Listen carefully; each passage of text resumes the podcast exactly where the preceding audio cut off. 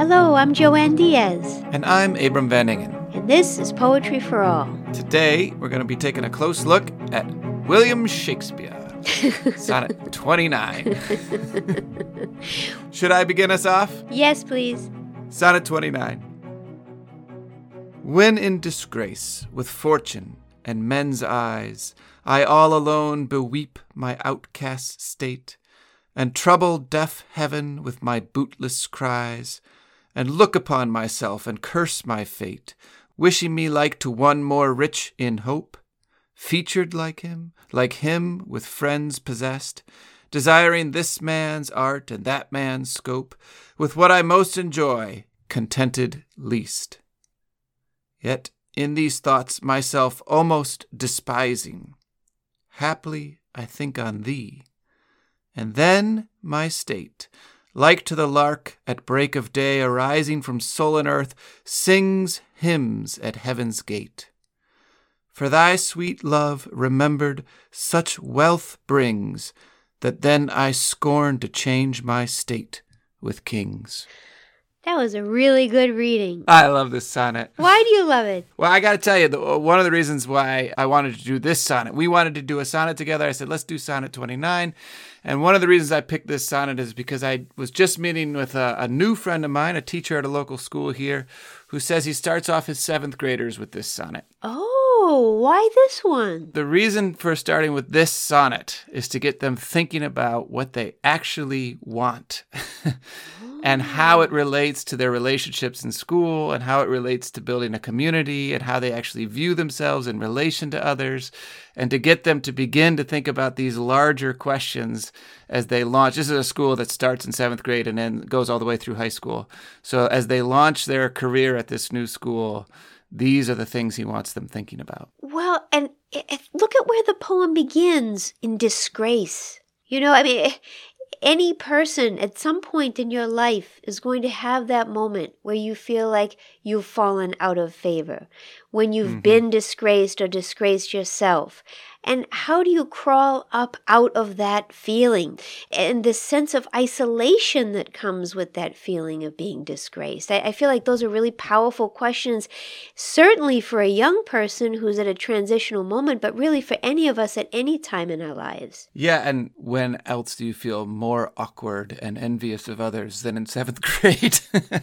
yeah, and you, and also uh, I think that to be a seventh grader in the 21st century is very different than maybe at other times, right? So if we're living in a culture where everything is caught on camera, or we're living in a culture where everyone is using social media, you know, how many stories have we heard of kids in middle or high school feeling this sense of self consciousness um, about something that happens that maybe should have been quite small, but then becomes quite big? and a lot of the links between social media and depression have to do with this sense of comparison. What other people seem to have that I lack, but also this sort of increased sense of isolation and loneliness despite the fact that through social media or because of the fact that through social media you are in a certain sense connected to and comparing yourself to so many others. Well, it's interesting you say that because, of course, it's fall. We both just started teaching, and I'm teaching a first year composition class this semester.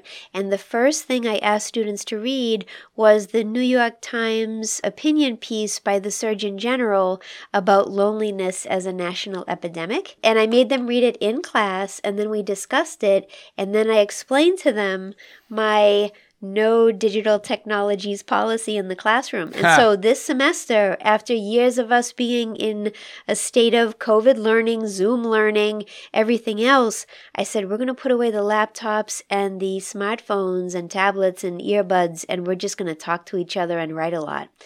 And uh, so far, well, we'll see. We'll see how they're nodding their heads yes now, but Yeah. we'll see in a few weeks if it works. But the, my point is, though, I uh, instituted this new policy because I'm seeing the toll that it's taking on students and their quality of their thought and feeling and their sense of isolation. And, and I'm just so tired of seeing them feel destroyed by it. So we've talked a bit about the what what this poem is kind of getting at, what Yeah. it's what it's all about. But you know, this is a poem that's 400 years old, and so in some ways, it's talking about a perennial sense. Not you know, social media hadn't quite gotten around yet. Uh, but maybe we should get into exactly how Shakespeare is talking about some of the same things that we're experiencing and undergoing today. As we go through, I just thought one thing to keep note of that kind of stuck out to me in this poem was the kind of vertical dimension. At various times, you'll you'll hear about heaven, and then you hear about the soul and earth. There's larks rising from the earth to heaven. There's songs rising from the earth to heaven. But also, it's so much about rank and status, who's ahead of whom. Uh, and so there is this sense in which a kind of vertical line Yes. is drawn through this poem, and so much of the imagery of the poem is moving up and down that line. I love what you're saying. And am I mistaken? Depending on the edition of Shakespeare's sonnets that you're looking at, if I look at the 1609 edition, I see that this is a one sentence poem. Is that correct? And then there are other ways to punctuate it, but in the 1609 version, it's a series of clauses that are joined in mm-hmm. one sentence. Yeah, so what do you make of this? So we've talked many times in this podcast that one way to read poetry is to look for the grammar. Where are the periods? Where are the sentences? What are the movements? And so what do you make of the fact that this is an, an entire sonnet is written as a single sentence? I'm thinking of the dramatic situation of the poem, which is to say, if this is one sentence, and we're let's imagine the poetic speaker giving us a monologue on the stage. What is the dramatic situation that has spurred him into utterance, and why does he feel compelled to link all of these clauses together into one giant unit? And what does that what does that do? What does it tell us about his thought? And then what is the punctuation doing to either accelerate or sometimes slow down the quality of mm-hmm. that thought? Where you put the emphasis depends not just on where the lines end, but where the sentence demands the emphasis to be Yes. placed. So, for example, when in disgrace, you're expecting a then I, and where does the then I come? It comes in the very last line of this poem. This moment of disgrace and this despising, this almost despising of himself, suddenly shifts and moves in a completely different direction. So everything is down Yes. through the first eight lines, and then everything is up. And what's interesting is that the down and the up do not, in, in the beginning of the poem, they relate to s- standard hierarchies people who have higher rank, higher mm. status, more friends, more features, whatever, right? In the second half of the poem, the rising has nothing to do with that. So eh, the rising gets to the point where he scorns kings who are beneath him because they don't have this friend. Yes. So maybe shall we focus on the down and then maybe we'll focus on the up because it's I don't know if it's as useful to focus on the traditional quatrains or you know ter- Yeah. because it's more like this big sweep that brings us into that downward movement and then a big sweep back up. Shall we shall we just go with the down? Okay, here we go. When in disgrace with fortune and men's eyes, I all alone beweep my outcast state, and trouble deaf heaven with my bootless cries, and look upon myself and curse my fate, wishing me like to one more rich in hope, featured like him, like him with friends possessed, desiring this man's art and that man's scope, with what I most enjoy, contented least. Already that's a lot. That's a that's a big That's chunk it. of poem. That's right. Can you talk to me about the religious despair that this poetic speaker seems to be experiencing? Well, the I all alone just reminds me of that sort of passage in Job. I mean, there's all these passages in Job where he's all alone, weeping his outcast state.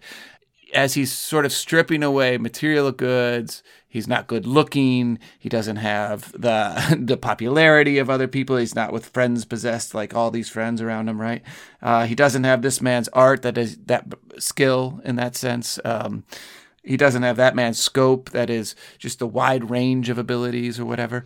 So one thing after another, it seems like everybody else excels at and he doesn't. What does he have? Well, he has this friend. Okay. And that begins to turn everything around. Okay, I'm very interested in his aloneness at the beginning. I all alone beweep my outcast state, and trouble deaf heaven with my bootless cries. I read that as prayer. I read that as a God that doesn't appear to be listening to his bootless or the cries that he's offering in vain. So if, if his cries are bootless, no one's listening. So to Mhm. you know, and, and it sounds like melodramatic language to us in the 21st century, but if you really think about and visualize a poetic speaker who's crying to a god that that just shows no sign that he's interested. Hmm. that's a, that's a sense of despair. But also here's another line that interests me. With what i most enjoy contented least. The inversion of the syntax there might kind of might create a sort of sense of remove for again for us as contemporary readers. But if you enjoy the things you enjoy the most when they bring you no joy that's really sad. You know, that's when you know Mhm. you're in trouble. If you have a Mhm. favorite meal, a favorite beverage, a favorite song, a favorite pastime, and you know that typically you can go to it and it brings you pleasure, but you're in a state that's so bad that none of that helps you, you know you're in Mhm. pretty bad shape, right? I just want to note a couple technical details that also bring this out. What is what's going on in these lines? We have talked many times about repetition, the importance of repetition, and this poem has certain great and important repetitions. So one is deaf heaven. In the beginning, you're talking about those those bootless cries, meaning fruitless, meaning they're they're they're not doing anything. And then you know, towards the end, when we're rising, when we're coming out of this gloom, then we're singing at heaven's gate. Uh, so deaf heaven becomes heaven's gate, right? And the and the outcast state at the beginning becomes a state that he wouldn't change with kings at the end. So there are all these re- repetitions, but in the middle, there's a phrase repeated back to back. Like him, like him happens in the same line. Featured like him, like him with friends possessed. In other words, it all comes down to comparison. I have uh, I have some relatives that have this phrase hanging in their house that says, Comparison is the thief of joy. And uh, a lot of people have that phrase. Some people think it comes from the Bible. It doesn't. It comes from Teddy Roosevelt. He's kind of a mixed bag of a man, but nonetheless, it's a it's a uh, it's a great line. We'll just give him that. It's a great It's line. true. Uh, and it is, you know, if there's ever a poem that uh, suggests that line, "Comparison is the thief of joy," this is this is the poem for it, right? Oh yeah. The other thing I would point out, in just a kind of technical detail, is that so much of the language is centered around this materiality business. So even when it's about having lots of friends, it's friends possessed. Not like him with friends possessed, that is, with owning a lot of friends or having a huge network, or rich in hope. So, anyway, rich and wealth and possess, and all this language around how much you own. And even that word enjoy kind of has an older meaning of the things that you own, the things that you enjoy are the things that you possess.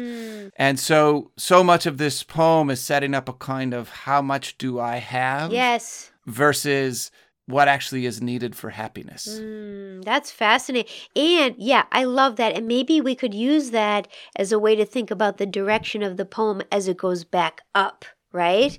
Yeah. So, yeah. so then we have yet and yet. Anyone who studies uh, sonnets, yet, it, uh, yet and but, if and Yeah. then. Those are all the words you need when you study a Shakespearean sonnet. As soon as you get to a yet, you know that there's a detour, a shift, some kind of new direction in the poem, right? hmm Yet in these thoughts myself almost despising.